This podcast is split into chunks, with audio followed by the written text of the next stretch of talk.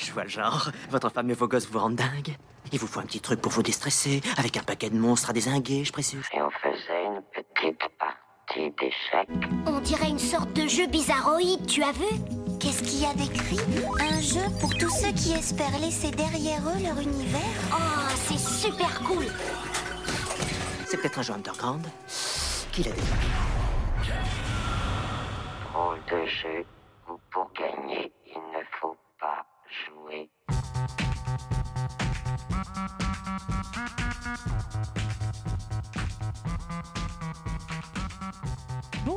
bienvenue dans Ludologie, le podcast du jeu sous toutes ses formes.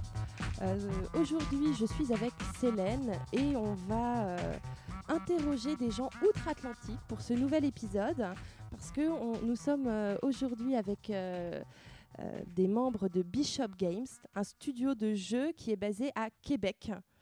Donc voilà, ça change des, des des- habituels invités très franco-français. Ouais, on aime bien voyager aussi à Ludologie et d'ailleurs, bah, du coup, peut-être que nos deux invités pourraient se présenter plus en détail. Bon- Bonjour, donc euh, mon nom est Benoît, euh, Benoît Archer. Je suis l'un des trois fondateurs de Bishop Games et je vais laisser ma collègue se présenter. Allô, moi je suis Vanessa Desbiens, artiste 2D chez Bishop Games. Merci beaucoup. Et donc pour, cette, euh, pour cet épisode, nous, on a voulu s'intéresser sur euh, à, la, création de jeux. L'équipe Ludologie a découvert Bishop Games lors du Stunfest 2016, euh, où vous étiez invité. Et ce qui nous intéressait vraiment à l'époque, c'est que vous développiez ça sur votre temps libre. C'était pas votre métier principal à l'époque, et c'est ce qui nous avait donné l'idée de cet épisode. Donc, Dont le thème est donc c'est quoi créer un jeu quand c'est pas son métier? Et donc euh, déjà, euh, je crois que la- l'aventure a commencé en 2014. Bah, d'où c'est venu? Parce que voilà, c'était c'était pas c'était pas ça à l'origine. Et voilà, d'où c'est venu de vouloir créer un jeu? Oui, en fait, euh, exactement. Donc le, le studio a pris naissance en mars 2014. Euh, à l'époque, moi, je connaissais l'artiste, le premier artiste de Bishop, Mathieu, que vous avez rencontré au Stunfest. Et c'était un de mes amis d'enfance, en fait. Et euh, je travaillais pas dans ce domaine-là du tout. Je travaillais dans le domaine du marketing et des communications. J'étais directeur marketing pour une PME. Puis euh, Mathieu m'a approché alors qu'il euh, démarrait son, euh, cette idée-là de studio. Et il m'a demandé si je, voulais me joindre à eux. Lui et David, David qui est le troisième fondateur et le, le programmeur. Parce qu'il avait besoin d'un gars justement pour gérer le côté entrepreneurial, si on veut, de la chose. Alors c'est comme ça que ça a commencé. C'est Mathieu, notre artiste, qui a eu l'idée, si on veut, euh, principale, euh, l'idée initiale de Lightfall, de faire un monde dans l'obscurité, de jouer sur les couleurs. Et, du coup, ça n'a pas été compliqué de gérer l'aspect temps parce que j'imagine que bah, y a le, temps qu'on peut accorder euh, à, la création du jeu vidéo, mais il y a l'emploi qu'on a à côté qui peut prendre un temps conséquent et pourquoi pas aussi une vie de famille euh, et euh, des amis à côté, d'autres activités. Comment on fait en fait pour gérer tout ça? C'est pas un casse-tête des plannings? Effectivement, c'est sûr que dans tout, tout entrepreneuriat, il y a une question de timing assez. ça, ça, ça doit être le moment opportun parce que, euh, évidemment, on ne démarre pas une business si on a deux enfants, si on a une maison à payer. Donc, euh, il faut avoir une situation de vie qui euh, vient fitter avec le tout. Nous, dans notre cas, on était trois jeunes gars. on avait 25 ans, 24-25. euh, et puis, le timing était parfait. On n'avait pas de grosses dépenses, on n'avait pas un gros train de vie. Mais c'est sûr qu'il y a vraiment une question, est-ce que je peux me permettre de, me lancer en entrepreneuriat comme ça? Et passer du marketing aux jeux vidéo. C'est est-ce que tu étais joueur à la base? Est-ce que tu joues pas du tout Euh, Ça n'a pas été le grand écart entre les deux? Euh, ben, c'est sûr que j'avais, j'ai toujours une passion pour les jeux vidéo, donc euh, c'est pour ça qu'il était venu me, c'est pour ça que Mathieu était venu me, contacter parce qu'il savait que j'avais un intérêt naturel pour cette industrie-là. Et en fait, oui, il y a des différences, mais je te dirais que le marketing la- les relations publiques restent un peu la même chose, peu importe l'industrie. Tu sais, dans, dans- tous les cas, tu dois mettre ton produit de l'avant, tu dois avoir une image de marque à gérer, des choses comme ça. Donc, à ce niveau-là, ça change pas. C'est vraiment le produit qui, qui change. Et euh, vu que j'étais fan de jeux vidéo, j'ai appris assez rapidement comment ça, comment ça fonctionnait dans cette industrie. Mais du coup, euh, tes, tes deux associés, euh, ils étaient, c'était leur cœur de métier aussi? Par exemple, la programmation, c'est et, euh, et le graphisme, ça faisait partie de leur euh, de leur métier à la base? David, euh, oui, notre programmeur David avait déjà à peu près trois ans d'expérience dans le domaine avant de, démarrer Bishop. Donc, il avait travaillé dans des studios un petit peu plus gros, donc Frima à Québec, qui ont fait Chariot, un jeu qui a eu un bon succès. Il avait travaillé pour cette compagnie-là. Mathieu, lui, était tout frais sorti de l'université, en fait. Donc, il avait fait un baccalauréat en arts et sciences de l'anima- de l'animation, tout comme Vanessa. C'est comme ça qu'ils se sont connus. Ils ont fait le même bac en même temps, donc ils se sont connus euh, sur les bancs d'école. Alors, c'est comme ça que il y avait déjà une, une relation Ouais, que. ça.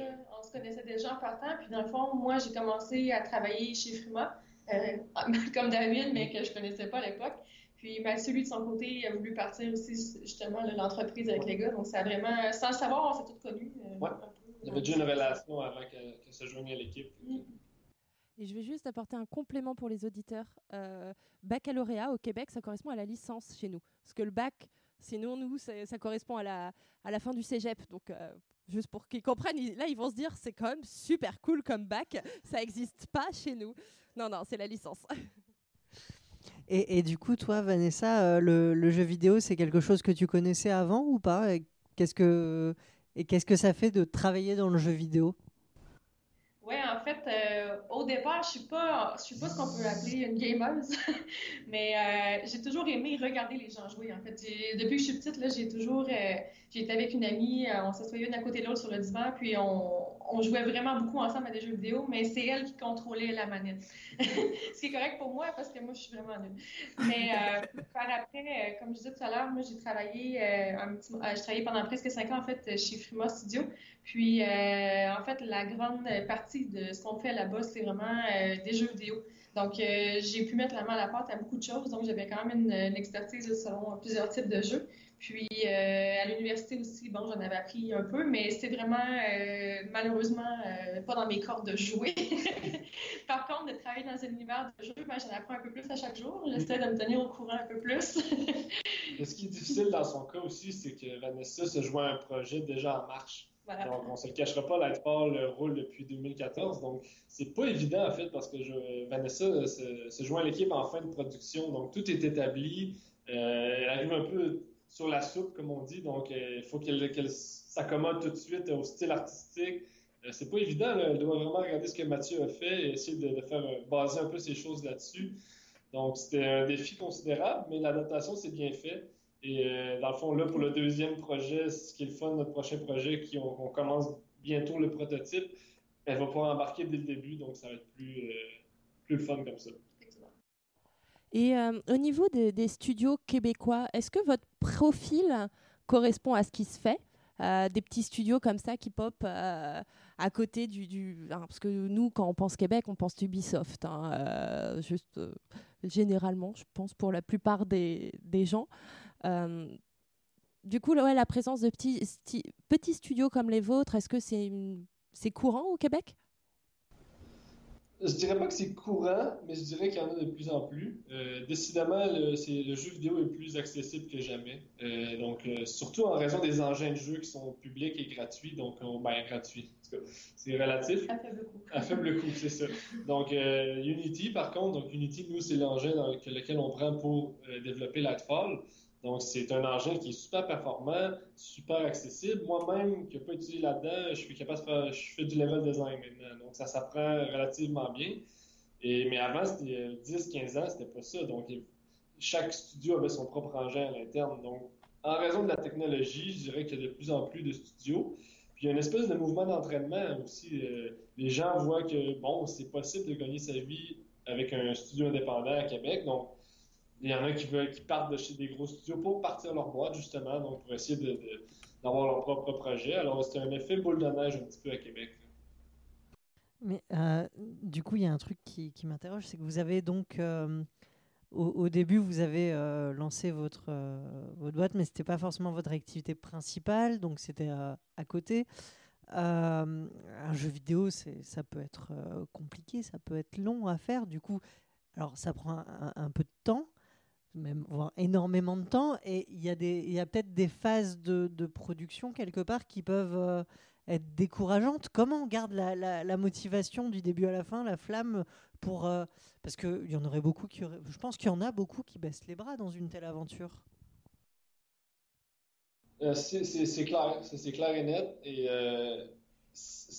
moi, comment j'ai toujours abordé la chose, c'est de rester euh, neutre, dans le sens où quand ça va bien, de pas trop s'emballer, mais quand c'est des moments plus difficiles on voit où l'avancement est plus lent, de plus de- d'obstacles, de pas non plus paniquer.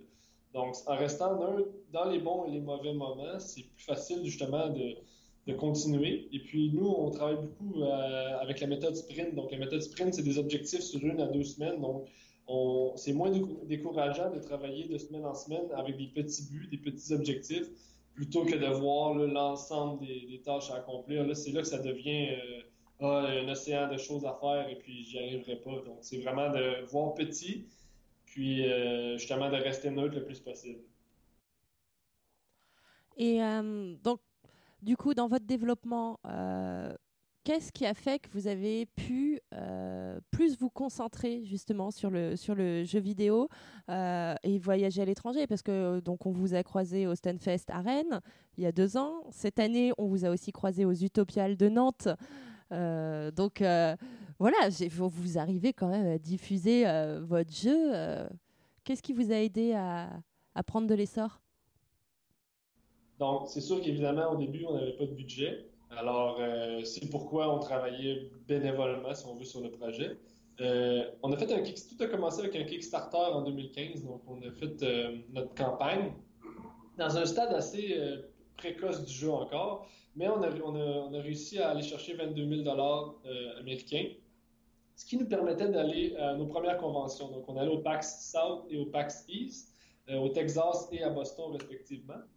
Et euh, donc, en allant à ces conventions-là, on avait enfin euh, une confirmation qu'on avait un bon produit parce que là, on rencontrait les gens, mais la, presse aussi, pas juste les joueurs. Et puis, notre premier PAX, on a fait la première page de IGN.com. Alors, c'était une belle euh, visibilité, puis ça nous a vraiment encouragé à continuer. Et puis après ça, on a gagné un concours provincial, en fait, qui s'appelle le programme Catapulte. Catapulte, c'était 10 17 studios en compétition qui, en étaient à leur premier jeu, justement. Et puis, euh, c'était des jurys, donc des PDG, des, directeurs chez Ubisoft ou chez Pinox ou chez Frima, qui évaluaient euh, les qualités, le potentiel du jeu, mais aussi la, la solidité de l'équipe, du studio. Et puis, heureusement pour nous, on a gagné. Alors, avec ça, on a encore une bourse d'argent et puis un an d'hébergement dans un incubateur. Donc là, on avait enfin un local pour travailler. Euh, on avait de l'encadrement. Et puis, ultimement, on a, fait une demande au Fonds des médias du Canada, communément appelé le FMC. Alors, le FMC, c'est un organisme au Canada qui finance jusqu'à 75% de production en cinéma, film, télévision et euh, jeux vidéo.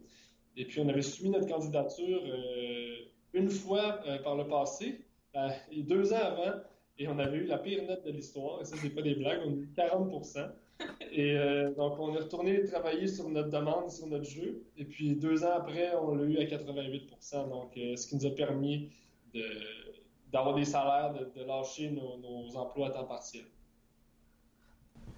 Mais ça, cette histoire de, pire note, euh, ça, me fait penser à autre chose. C'est est- est-ce qu'il n'y a pas des moments, que ce soit avant ce fond-là ou après, hein, où vous avez été tenté de, tout envoyer chier, de dire euh, non, c'est pas possible, on va pas y arriver, euh, tout abandonner Je dirais qu'il y a encore des, des périodes comme ça. Tu sais, encore aujourd'hui, euh, ça, on se le cachera pas, quand le jeu va sortir, on, on va travaillé quatre ans là-dessus. Donc, euh, ça n'a pas tout le temps. le bateau n'a pas tout le temps vogué paisiblement là, en quatre ans. Il y a eu des périodes justement l'avancement semblait lent. Eu des périodes où on doutait du produit. Mais je vous dirais que plus ça avance, plus on a de la, reconnaissance de, l'industrie. Donc, euh, que ce soit euh, tout récemment, en fait, on a gagné euh, meilleur jeu hardcore au Game Connection à Paris. Euh, C'était en même temps que les Utopiales, en fait. Donc, tu sais, avec ces, choses-là qui se produisent, ça donne confiance, puis ça donne la motivation, parce qu'on dit on doit, on doit bien faire quelque chose de bon, en fait. Et euh, dans le mode de, production du jeu, euh, parce que tu disais au début que vous étiez parti de prototypes qui étaient euh, vraiment, voilà, vraiment au, départ pour, pour pouvoir évoluer le jeu. Est-ce que vous avez beaucoup interrogé les, usagers, les, joueurs pour développer? Est-ce que vous avez bifurqué à un moment, je sais pas, avec des résultats d'usagers qu'on qu'on aurait pu dire ah ça c'est ça c'est pas bon, ça c'est bon et tout ça? Oui. Euh, je vais te donner les deux exemples principaux. Euh, en fait, si vous connaissez un peu Lightfall, vous savez que la, la particularité du jeu, c'est qu'on peut contrôler sa propre plateforme, donc créer son propre level design d'une certaine façon. Euh, au début, on n'avait pas cette mécanique-là. Au début, c'était simplement un petit gars qui courait et qui sautait partout. Puis justement, quand on a eu notre note de 40% au FMC, le commentaire était que c'est beau comme jeu et c'est cute, mais c'est un jeu générique, banal, qui n'a rien vraiment pour euh, révolutionner les genres de platformers. Alors c'est là qu'on s'est penché et qu'on s'est questionné à l'interne en disant, OK, c'est vrai que c'est assez banal comme jeu, qu'est-ce qu'on pourrait faire qui serait unique? Euh, alors c'est de, là que l'idée est venue, de la, plateforme mobile, et ensuite euh, l'idée du speedrun. Donc, on a aussi un mode entièrement dédié au speedrun. Ça, c'est les fans qui nous l'ont montré, en fait. Euh, C'était au PAX East à Boston il y a deux ans. On avait deux télés côte à côte pour que les gens jouent.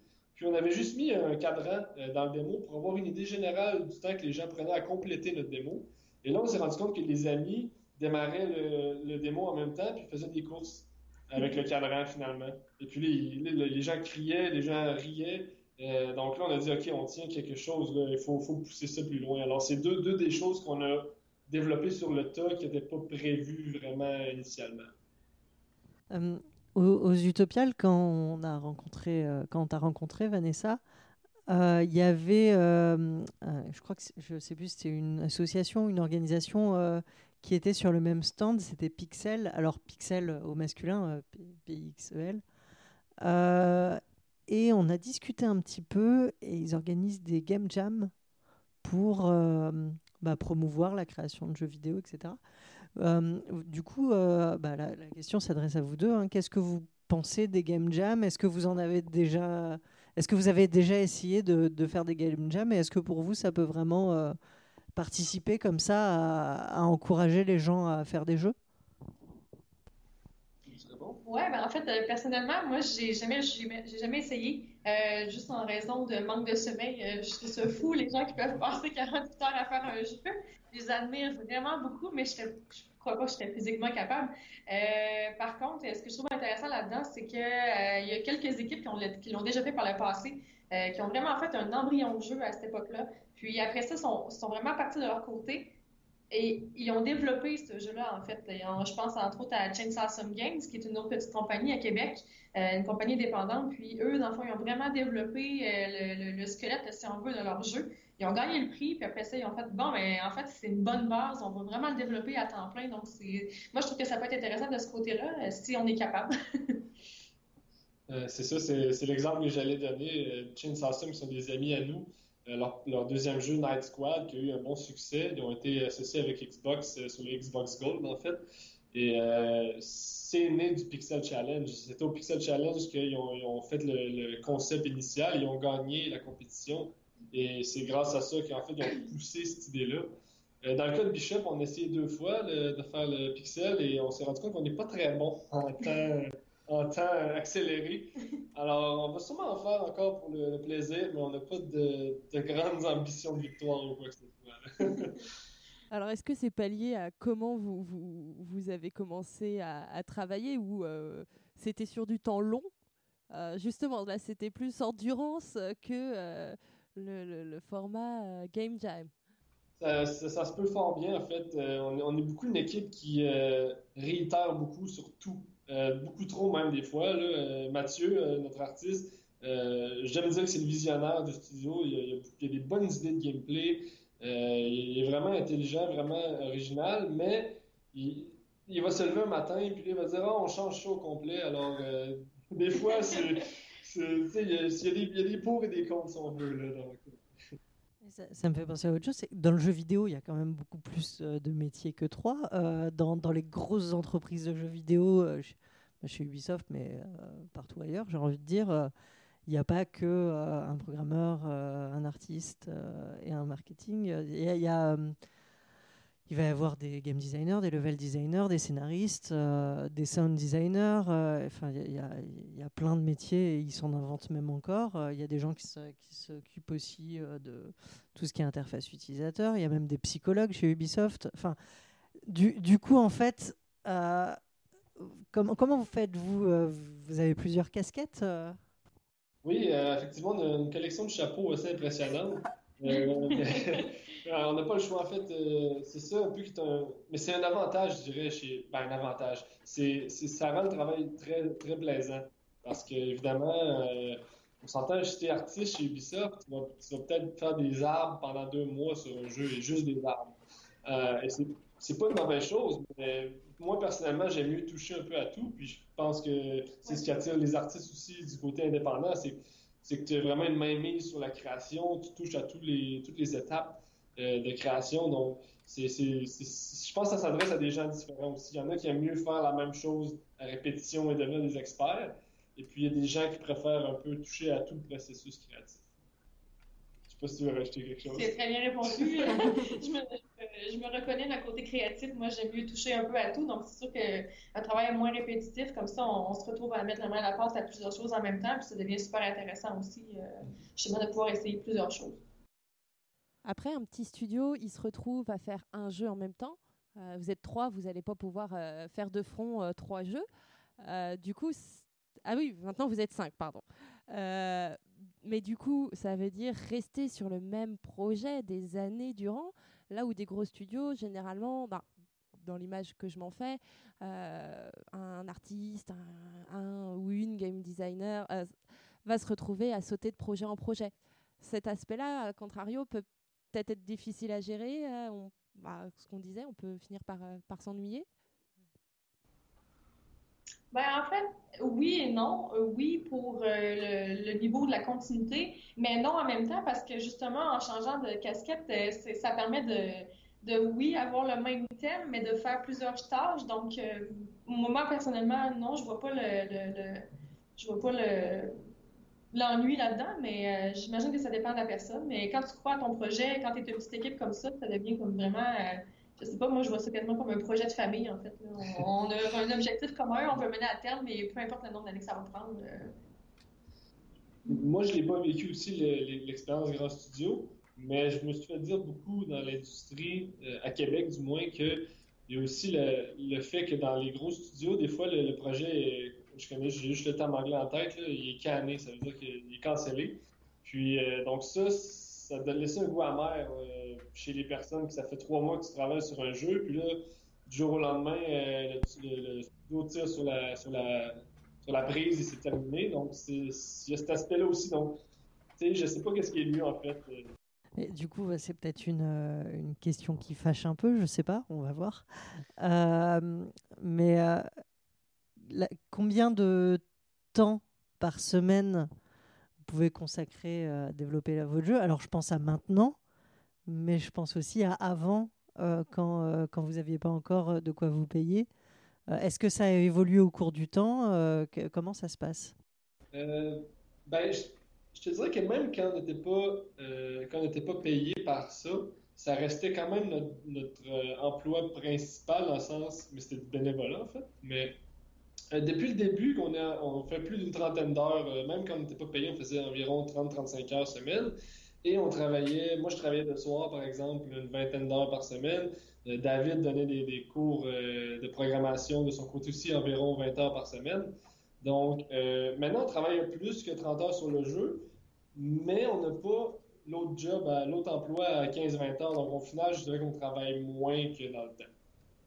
Et, du coup, comment est-ce que vous avez pu... euh, il faut que j'arrête de dire du coup, c'est un celtique.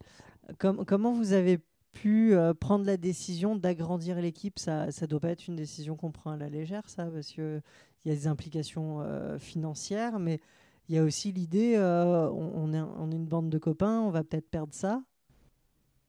Oui, effectivement. euh, la, première embauche était, euh, est arrivée avant Vanessa. C'était euh, un autre Benoît. Donc, on a deux Benoît dans l'équipe. mais c'était un autre programmeur. Et puis encore une fois, il y avait une, une relation qui était préexistante avec lui. Je disais que David avait enseigné la programmation à Québec dans un collège privé. Alors, Benoît était un de ses étudiants.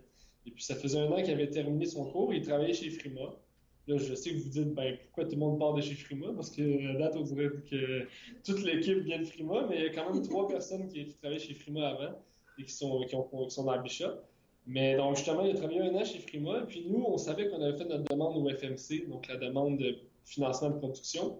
Et puis, on avait budgété un, un autre programmeur. Alors, on lui avait dit, euh, on aimerait ça t'engager, on aimerait ça que tu joignes à l'équipe, conditionnellement à, euh, l'obtention de ce, de ce financement-là. Alors, quand on a eu le FMC, on est allé le voir et puis on a dit, là, on a l'argent pour te payer, est-ce que tu veux euh, venir et voir le, monde indépendant? Et puis, il a dit oui. Euh, Vanessa, en fait, on s'est rendu compte qu'elle avait des besoins à niveau... Euh, Mathieu était surchargé en tant que le seul artiste d'un projet comme ça. Il était clairement surchargé. Et puis, on se rendait compte que les cinématiques, c'était pas sa force. Donc, les illustrations, euh, proprement dit. Et puis, évidemment, Vanessa, c'est sa spécialité. Alors, c'était vraiment un fit parfait. Et euh, encore là, on a, regardé notre budget. Notre budget nous permettait. On savait qu'on avait, qu avait, une rentrée d'argent. Euh, alors, on a contacté Van. Puis, euh, maintenant, elle fait partie de l'équipe. Là, je, vais revenir sur le processus créatif un peu en amont. Comment dire? Est-ce que tu verrais des grandes étapes? Dans la création d'un jeu vidéo Là, de manière un peu plus globale, après, c'est à partir de votre expérience, c'est sûr, mais les grandes étapes que tu peux voir sur ces, sur ces trois dernières années euh, Je dirais que la première, c'est d'avoir euh, un, concept clé, dans le sens où, là, je, je dis ça, mais on n'a pas vraiment fait ça avec Lightfall, mais on l'a ajouté avec la, la, plateforme mobile, justement. Euh, au-delà de l'univers, au-delà du style artistique, au-delà de, de, de tous les, les, facteurs, ça prend quelque chose. Il faut que tu amènes quelque chose de nouveau. Tu peux pas juste faire du copier-coller d'une recette existante parce que y a tellement de, c'est tellement compétitif comme industrie qu'il faut que tu aies quelque chose, faut que tu aies un nouveau regard sur euh, une facette du jeu vidéo. Alors, je pense qu'à la base, ça prend, c'est trouver euh, ce concept-là, c'est cette idée-là. Et puis ensuite, ça serait vraiment de créer, de trouver un style artistique euh, dans, quelle, dans quelle direction on va amener ça. Donc, pour que le visuel vienne appuyer ce concept de clé-là. Et puis après ça, ben, c'est le, troisième étape, je c'est de bâtir cet univers-là. Donc, est-ce qu'on veut une histoire? Est-ce qu'on, quel genre d'ambiance? Quel genre de. Il faut, mettre un peu de la viande autour de tout ça. Et s'il y avait. Euh... Déjà, est-ce que vous connaissez des gens qui se lancent tout juste dans le jeu vidéo, euh, qui, euh, qui, sont, qui ont qui viennent de monter leur, leur petite boîte ou qui euh, ou l'ont pas encore euh, montée, mais c'est un projet? Est-ce que vous en connaissez? Est-ce qu'il y en a beaucoup euh, au Québec Et est-ce quel est le conseil que vous donnez ou que vous donneriez à quelqu'un qui se lance le, le, truc à faire absolument Et en complément, du coup, le truc à ne pas faire absolument. Bien, il y, y, en a, il y en a à Québec euh, des tout, tout, tout nouveaux, je ne crois pas, mais euh, il y en a des. Juste à côté de nous, dans le local, à côté de nous, en fait, il y a Polymorph Games. Ce sont des, il y a un Français, en fait, qui, qui est au Québec depuis longtemps, maintenant, qui est dans cette équipe-là. Et puis, ils font, euh, ils font un city builder, donc ils font un jeu qui s'appelle Fondation. Et puis, euh, je sais pas, je peux en parler en fait, mais je pense que oui. mais bon. ils font un jeu de, de city building. Et euh, sont, sont plus récents, ça, ça fait peut-être un an, un petit peu plus d'un an seulement qu'ils qu existent. Et les conseils, je dirais que honnêtement, il faut juste être prêt à l'éventualité que ça marche pas. Parce que a trop de gens que je vois qui. Puis ça, c'est pas juste un jeu vidéo, mais il y a des gens qui se lancent en affaires, mais qu'ils se mettent vraiment dans le pétrin si ça marche pas. Que ce soit financièrement, ils ont trop de dépenses. Justement, comme je disais tantôt, là, ils ont des enfants à leur charge, des maisons, tout, tout le tralala. Alors, ça, tu peux pas te permettre ça si tu as trop de, de, choses comme ça. Là. Il faut que tu sois prêt à assumer que si ça marche pas, tu as tout perdu. Mais si tu es prêt à assumer ça, peux te lancer. Si tu pas prêt, je conseille pas de, de se lancer là-dedans. ça dépend de- du niveau de tolérance au risque, en fait. C'est un peu une comparaison avec la bourse. si, si tu es capable ou pas de- de- d'encaisser, j'imagine. Puis, euh, si jamais des gens qui sont euh, justement à temps plein sur autre chose, puis qui aiment ça, euh, peut-être de commencer tranquillement. Ouais, euh, c'est vrai. euh, comme Commencer les fait, partiel. Euh, mettre un peu de temps, euh, me faire un peu l'inverse qu'eux, en fait. Ouais, les autres, ouais, c'est la majorité du temps, c'était bénévole, mais il y a beaucoup de gens qui Exact. commencent euh, les fins de semaine, par contre. Ils vont garder leur emploi euh, la semaine, puis ils vont commencer euh, peut-être un 10-15 heures par semaine. Donc, Mm. euh, c'est sûr qu'avant de faire le saut à 100%, euh, faut, faut que tu sois prêt, là, parce que c'est quand une fois que tu es dedans, il est trop tard pour reculer. Cool, là, t'évoquais un, un voisin d'incubateur. Est-ce qu'il y a beaucoup de, de Français qui viennent euh, faire du jeu vidéo au, au- au- au Québec Alors, Parce que nous, là, c'est, mais c'est à titre très personnel. On, on connaît plusieurs personnes qui ont fait, qui ont fait ce chemin-là, mais est-ce que, est-ce que c'est un, c'est un truc que vous constatez ou alors on a rencontré les quelques Français qu'on- qui sont partis s'installer à Québec et Montréal? C'est peut-être possible aussi. hein. Ben, pour te donner une idée, il y a des Français à ma gauche et à ma droite. Deux pour trois. Mais non, mais il y en a, il y en a beaucoup, mais je veux dire, euh, euh, je sais pas, peut-être que c'est plus, justement, c'est plus accessible au Québec avec le FMC, des, choses comme ça. Il y a peut-être plus de, peut-être plus de support envers l'entrepreneuriat, envers le jeu vidéo. Ça, ça peut-être expliquer pourquoi il y en a beaucoup. Mais oui, il y en a, oui, il y en a beaucoup. J'ai remarqué qu'il y a beaucoup de, j'en reçois beaucoup de courriels aussi. euh, d'offres dans des gens qui veulent travailler, qui cherchent un, travail, des stages euh, de français, de gens qui viennent de France. Euh, donc, je pourrais pas, je connais pas assez ce qui se passe chez vous pour dire pourquoi c'est ça. Mais euh, oui, il y, a- il y a beaucoup, il y a une demande pour venir au Québec. là. Alors, j'ai- entendu dire qu'en France, il y avait une sorte de, de fonds euh, à la création de jeux vidéo. Mais euh, il me semble que, euh, alors sans que j'en sache vraiment les détails, mais sa gestion est critiquée. Ça, ça se peut. Donc, euh, parce que c'est ça, il y a vraiment, tu sais, il y a beaucoup de, il y a beaucoup de demandes de, de gens de la France. là. donc, euh, ça doit être plus accessible ici. Puis il y a même des studios comme euh, ben, euh, Larian. Larian, je crois qu'ils sont belges par contre. Mais Larian, ils sont venus s'installer à Québec. Donc, euh, c'est un gros studio, puis ils sont venus s'installer à Québec. Donc, j'imagine qu'il y a des mesures euh, peut-être plus, peut-être plus bénéfiques ici, mais je pourrais pas, je connais pas assez ça. Est-ce que vous vous sentez soutenu justement bah, euh, par les mesures euh, publiques, si je puis dire? Parce que je pense qu'en France, euh, il y a des gros studios, mais mais il n'y a, y a pas de fond. Il y a- un fond d'aide, mais qui, pose problème. Voilà, il y a pas le jeu vidéo a encore parfois mauvaise presse. Euh, c'est pas généralisé, mais bon, on, a encore l'image des, des- des gamers euh, avec une capuche dans une pièce toute noire, euh, les yeux injectés de sang. euh, J'exagère, euh, mais franchement, à peine, selon certains. Arrête, on croirait presque des joueurs de jeux de rôle là. voilà. Non, mais oui, c'est vrai que les joueurs ont parfois mauvaise presse. Est-ce que du coup, au Québec, vous, vous- il y a cette image-là, ou au contraire, c'est une industrie comme le cinéma, comme le théâtre, ou j'en sais rien? Je dirais que maintenant, au Québec et au Canada, même, que le, jeu vidéo fait- euh, est considéré comme un aspect culturel, à même titre que, comme tu disais, à même titre que le cinéma ou le, théâtre ou euh, les arts, les arts euh, comme la peinture, etc. Donc, et ça, je pense que c'est grandement dû au fait euh, du succès d'Ubisoft. Je pense qu'honnêtement, je dis pas ça pour être, euh, pour être têteux, mais euh, Ubisoft, ils ont un studio à Montréal et à Québec. Euh, donc, dans les deux villes, ils ont un studio. Ils gèrent des gros projets, les Assassin's Creed, donc c'est des gros titres. Et puis, je pense que ça fait simplement un effet de boule de neige rendu là. Donc, euh, les, fonctionnaires ou les gens en place voient que Ubisoft amène beaucoup d'argent, euh, qui font beaucoup. Le jeu vidéo, on se le cachera pas, c'est l'industrie du divertissement la plus lucrative, et de loin. Donc, il y a beaucoup d'argent à faire dans cette industrie-là. Et je pense qu'au Canada, les gens ont compris ça. Et puis, dans notre cas, du moins, Bishop, on est très privilégiés. On a, vraiment un bon support de la Ville de Québec, du, euh, Canada avec le FMC. Euh, on, a vraiment beaucoup d'aide. On, on se sent très soutenu. C'est- marrant parce que c'est une explication, mais en même temps, c'en est pas vraiment une parce que Ubisoft, il me semble qu'à la base, ça veut dire un truc genre Union des Bretons indépendants. C'est pas très très canadien comme nom, ça. Euh, donc donc le, le, le- succès d'Ubisoft, quelque part, à la base, ça, aurait dû être un succès français. Donc c'est quand même euh, c'est quand même particulier. Social est en France. C'est sûr que le, mais je pense quand même que Ubisoft a cré- a créé énormément d'emplois au Canada. Euh, là, ils vont ouvrir leur troisième, euh, leur troisième studio au Saguenay. Donc, il y en a un à Québec, un à Montréal, il va en avoir un au Saguenay. Euh, peut-être qu'il y en a même un à Toronto, mais je suis pas certain. Donc, ils veulent, veulent pas, ils, font, ils sont un bon rouage dans l'économie, euh, dans les nouvelles technologies au Canada. Et puis, euh, justement, je pense que ça inspire les gens de voir les. oui, les- oui, c'est le siège social est en France, mais quand le projet Assassin's Creed a été fait à Québec ou à Montréal, les gens dans l'industrie, ça leur donne le goût de, de, de lancer leur. il y a un effet boule de neige à ce niveau-là, je crois.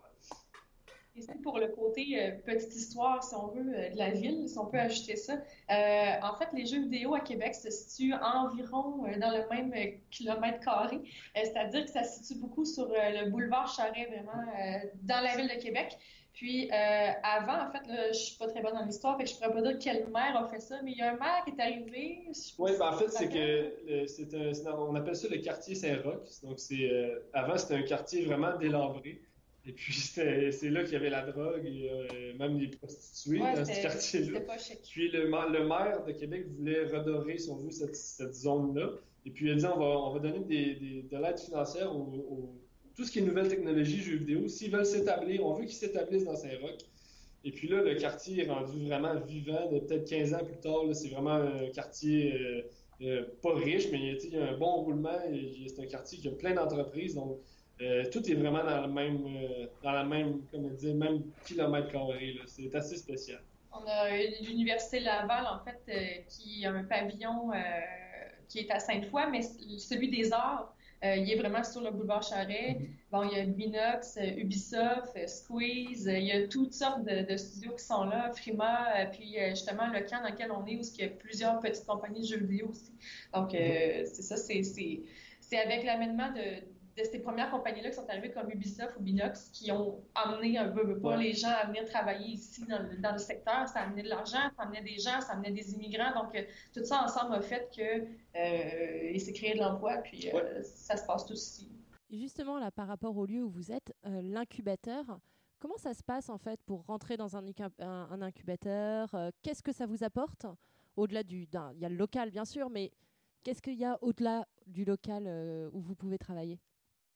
Ben, la chose la plus importante, c'est le café à volonté. non, pour de vrai, euh, nous, nous, dans notre cas, c'était un peu spécial parce que j'ai parlé du concours catapulte euh, tantôt. Et puis, euh, avec ce- cette victoire-là, venait un an d'hébergement gratuit au camp. Donc, c'est comme ça qu'on a commencé à être au camp, parce qu'on avait gagné le, le- le catapulte, le programme catapulte. Et on a finalement décidé de rester après notre année gratuite. Donc là, on paye en ce moment notre local, on a un local fermé. Euh, parce que justement, on se sent très bien encadré. Euh, je disais justement, Vanessa disait que tout est dans le même quartier, mais si tout est dans le même quartier, tout est, au camp, dans le sens que quand il y a une conférence de presse, quand il y a le ministre qui vient donner une élocution, quand le maire de la ville fait une annonce en nouvelles technologies, tout se passe au camp. Alors, c'est vraiment avantageux pour nous parce qu'on est toujours au courant euh, des nouvelles mesures de financement, des nouvelles, choses dans l'industrie, dans la ville. Et euh, de ce côté-là, on, a- aussi quelqu'un qui nous encadre. On a des réunions mensuelles avec elle. On a notre guide Sherpa. C'est un peu le, le- titre qu'elle a. Et euh, donc, elle nous demande comment ça va. Elle fait un suivi avec nous. euh, nous euh, pointe vers des ressources quand on a besoin d'aide pour quelque chose. Et donc, c'est ça. le camp, c'est un peu ça, en fait. Tout à l'heure, tu as dit que du coup, l'industrie du jeu vidéo était une industrie très compétitive. Euh, Est-ce que ça créait pas des, des soucis avec le voisinage?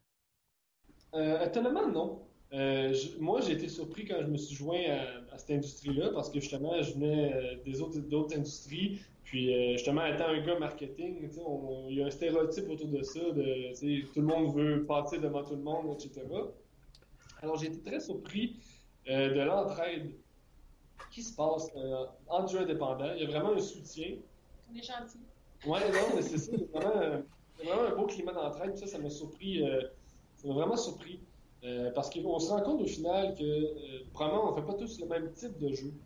Donc, tu sais, comme je disais, Polymorph à côté, euh, ils font un jeu de, création de ville. Alors, ça n'a aucun rapport avec Lightfall. Alors, je me sens pas vraiment menacé par eux.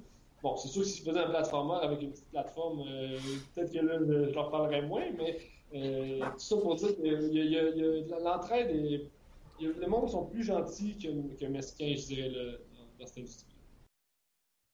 En fait, c'est marrant parce qu'avec euh, du coup l'exode des, Français qui vont au, Québec pour, pour aller travailler et, puis profiter de toute l'émulation qu'il y a sur place, j'ai l'impression que c'est quand même très très actif. Euh, et ce côté euh, quartier du jeu vidéo et entraide dans la, dans la diversité et dans l'adversité. J'ai l'impression, enfin moi ça me donne une, impression de, de, ruer vers l'or quelque part. Et euh, est-ce qu'il n'y aurait pas une sorte d'esprit pionnier quelque part? Ben, c'est sûr. je, fais juste comparer à combien le nombre de studios indépendants à la ville de Québec. Quand on a commencé en 2014, il y en avait peut-être 4 ou 5. Puis là, il y en a peut-être plus proche de 15. Donc, c'est pas rien. En quatre ans, là, 10 studios de plus là, indépendants. Donc, c'est... Puis ça, à Montréal, le chiffre, le chiffre va être encore plus grand à Montréal. Donc, je connais pas les chiffres là-bas, mais euh, d'après moi, les studios indépendants, il y en a peut-être une centaine à Montréal. Donc, euh, c'est sûr qu'il y a vraiment... Euh, comme je bien ce que je disais tantôt, le jeu est rendu accessible. Il y a moyen de faire du jeu vidéo. On a vu des gens... le créateur de Limbo, par exemple, il était tout seul. C'était un gars tout seul, il a fait ça dans son sous-sol. Et puis, il a fait des, millions de dollars. Alors, oui, il y a peut-être une ruée vers l'or, mais ça veut pas dire. Je pense qu'il faut pas non plus dire que c'est un succès automatique. Il faut pas avoir l'idée de justement les, la ruée vers l'or qu'il y a eu aux États-Unis, que tout le monde voulait trouver dans les rivières, chercher le, minerai d'or. Mais il y a moyen de faire de l'argent, mais c'est le succès. Je serais curieux de voir combien de, studios réussissent et combien euh, échouent. Quelque part, c'est comme la vraie, la vraie l'or. Hein. Euh, 19e siècle, je doute qu'il. Y en a beaucoup, il y avait beaucoup euh, qui tentaient le coup. Je suis pas certaine qu'ils repartaient tous avec une pépite. Non, c'est sûr. une question qu'on qu'on vous pose souvent. Hein, parce que là, c'est vrai que vous commencez voilà, à souvent euh, diffuser le jeu, à voyager dans le monde entier. Euh. Qu'est-ce qu'on vous demande tout le temps? Quand est-ce que le jeu sort? Parce que ça, euh, je ris avec ça, mais ça, c'est un peu notre erreur. C'est qu'on, au début, on pensait que Lightfall, ça allait être un jeu d'un an. Puis on est rendu à notre, on est bientôt atteint le, plateau des 4 ans. Donc, euh, c'est sûr qu'on fera pas la même euh, erreur, si je veux, si je peux dire ça avec le deuxième jeu, dans le sens qu'on va pas l'annoncer avant vraiment un an de la sortie, parce que vous veux pas, il y a une pression. quand on était au PAX East et au PAX South, trois fois maintenant, ça fait trois ans. Alors quand tu te fais, quand tu fais dire, je suis venu l'an passé, euh, puis je suis venu l'année d'avant, puis j'ai joué, il y a un petit malaise qui s'installe. Euh, il y a une petite pression de, plus pour sortir le produit. Et euh, donc ça, on se le fait demander beaucoup. Quand est-ce que le jeu va sortir? On se demandait beaucoup aussi d'où vient l'inspiration visuelle de Lightfall et est-ce qu'on est ceux-là qui ont fait Limbo? les gens pensent qu'on a fait Limbo et que Lightfall c'est une suite parce qu'il y a vraiment une ressemblance évidemment du style visuel. Alors les gens pensent qu'on a fait Limbo souvent et même ils nous demandent si on est, on est ceux qui ont fait Ori and the Blind Forest aussi. Donc ça on se le fait dire souvent. C'est d'ailleurs exactement ce que j'avais dit au Stunfest. C'est ce qui m'a accroché sur le stand. Je venais de finir Ori et j'étais euh, très malheureuse d'avoir fini le jeu. Et, du coup, j'étais là genre, oh, ça ressemble Et voilà. Et après, je me suis rendu compte que effectivement, c'est pas la même chose, mais en termes d'atmosphère, il y a, quand même un rapprochement, c'est vrai. C'est un compliment, j'ai envie de dire. Oui, oui, oui. Euh, et pour Limbo. Euh, mais je me dis, pour les gens qui entendent et qui n'ont jamais vu du coup Lightfall, parce qu'on n'a on pas cité le jeu, se dire un mélange entre Ori et Limbo, je les laisse imaginer ce que ça donne quand même. on aime dire, euh, on aime dire en, riant que Lightfall c'est un peu Limbo sur l'acide, dans le sens où euh, le sens visuel est préservé, mais le rythme est complètement euh, effréné. Limbo, c'est plus, on doit réfléchir à des puzzles. Lightfall, il y a des puzzles aussi, mais c'est vraiment, va te faire du fun avec la petite plateforme. C'est un peu ça. Oui, oui, c'est vrai. Et puis Limbo, il y a des trucs qui font peur, notamment des arbres araignées. Voilà, c'est une partie des raisons pour lesquelles je n'ai jamais terminé Limbo. J'aime pas les araignées. J'ai pas réussi. Euh, et du coup, bah, la, prochaine question, elle est un peu évidente. C'est quoi la question qu'on vous a jamais posée? C'est une très bonne question. Celle-là? Ouais, celle-là. Mais euh, peut-être. C'est quoi notre euh, c'est quoi notre plus grande crainte, peut-être? Ouais, ça serait, je trouverais ça peut-être intéressant. C'est c'est- de la plus grande peur, oui, c'est ça. Je me suis jamais fait poser ça. Ce serait une question que j'aimerais me faire poser. Alors, quelle est ta plus grande crainte? Merci Vanessa. Je pense que au-delà du succès financier, qu'on se le cachera pas que Lightfall peut flopper comme tous les autres jeux indépendants, mais je pense que ce serait de vraiment décevoir, décevoir les, les fans, les fans depuis le jour 1 qui suivent, là, qui, qui, ceux-là qui étaient sur Kickstarter, ceux-là qui like tout le temps nos, nos posts sur Facebook ou qui vont nous voir dans les conventions.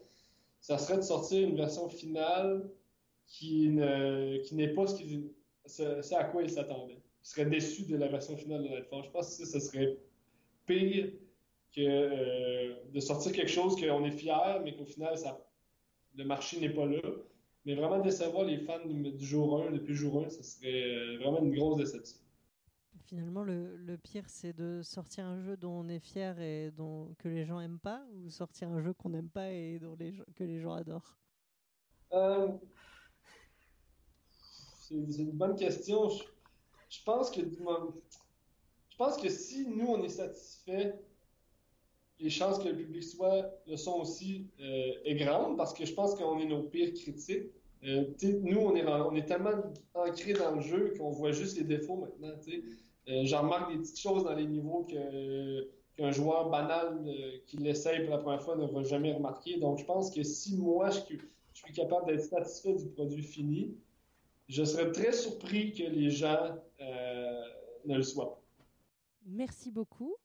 On se rapproche de la fin d'épisode. En fait, on a une petite particularité à Ludologie, c'est on aime bien poser la même question à toutes les personnes qu'on interviewe. Et on les prévient pas, parce que c'est plus drôle. Célène, je vais te laisser la, poser, la nouvelle question de cette saison. Alors, euh, sachant que du coup, vu que vous êtes deux, on voudra une réponse euh, séparée pour. euh, Alors, donc, comme Fanny disait à l'instant, c'est la même question pour tous nos invités, toutes nos invités de la saison. euh, on est à la saison 4 déjà là. hein. Euh, donc, cette question, c'est quel. C'est pas est-ce que, parce qu'on sait qu'il y en a forcément, mais quel est votre plaisir coupable en matière de jeu? Alors, en matière de jeu, quel est votre plaisir coupable? Alors, ça peut être euh, d'un point de vue de, joueur ou de joueuse, mais aussi d'un point de vue de, de, la création, hein, peu importe. Peut-être c'est juste le jeu vidéo, ça peut être. Alors, ça peut être n'importe quel type de jeu. Tous les jeux. Je- moi, personnellement, je suis un fan fini de, du jeu Seven Wonders, euh, qui est un jeu de société, je pense qu'il est même français ou belge. Je, je, je- français, je crois. Et puis, je suis. Ça fait un an que j'ai découvert Seven Wonders et j'en suis maniaque. J'harcèle ma blonde pour qu'on joue à deux le soir, la semaine. Euh, je, je pourrais tout le temps jouer une nouvelle partie de Seven Wonders. Alors, c'est pas mal mon coup de cœur depuis un an, euh, personnellement. Et de mon côté, euh, je suis très classique jeu de société aussi. Euh, J'adore Clou et Monopoly, aussi banal que ça puisse paraître. là. Moi, j'aime vraiment. Mais euh, version, euh, exemple, Harry Potter, Simpson, les versions euh, déguisées, si on veut. là. Ouais, ça, j'aime vraiment ça. Donc, euh, la version- le jeu classique déguisé, on va. J'ai déjà joué au Cluedo Harry Potter, c'était cool, j'avoue. Bah écoutez, merci beaucoup de nous avoir dédié un peu de temps, euh, d'avoir permis cette conversation euh, d'un côté euh, et de l'autre de, de l'Atlantique. Nous, on va conclure cet épisode et à bientôt. Et en attendant euh, notre prochain épisode, n'oubliez pas, jouez beaucoup, jouez à plein, de jeux différents, euh, jouez, expérimentez, créez des jeux aussi, même si c'est pas de votre métier et surtout si c'est pas de votre métier. Bref, à la prochaine fois.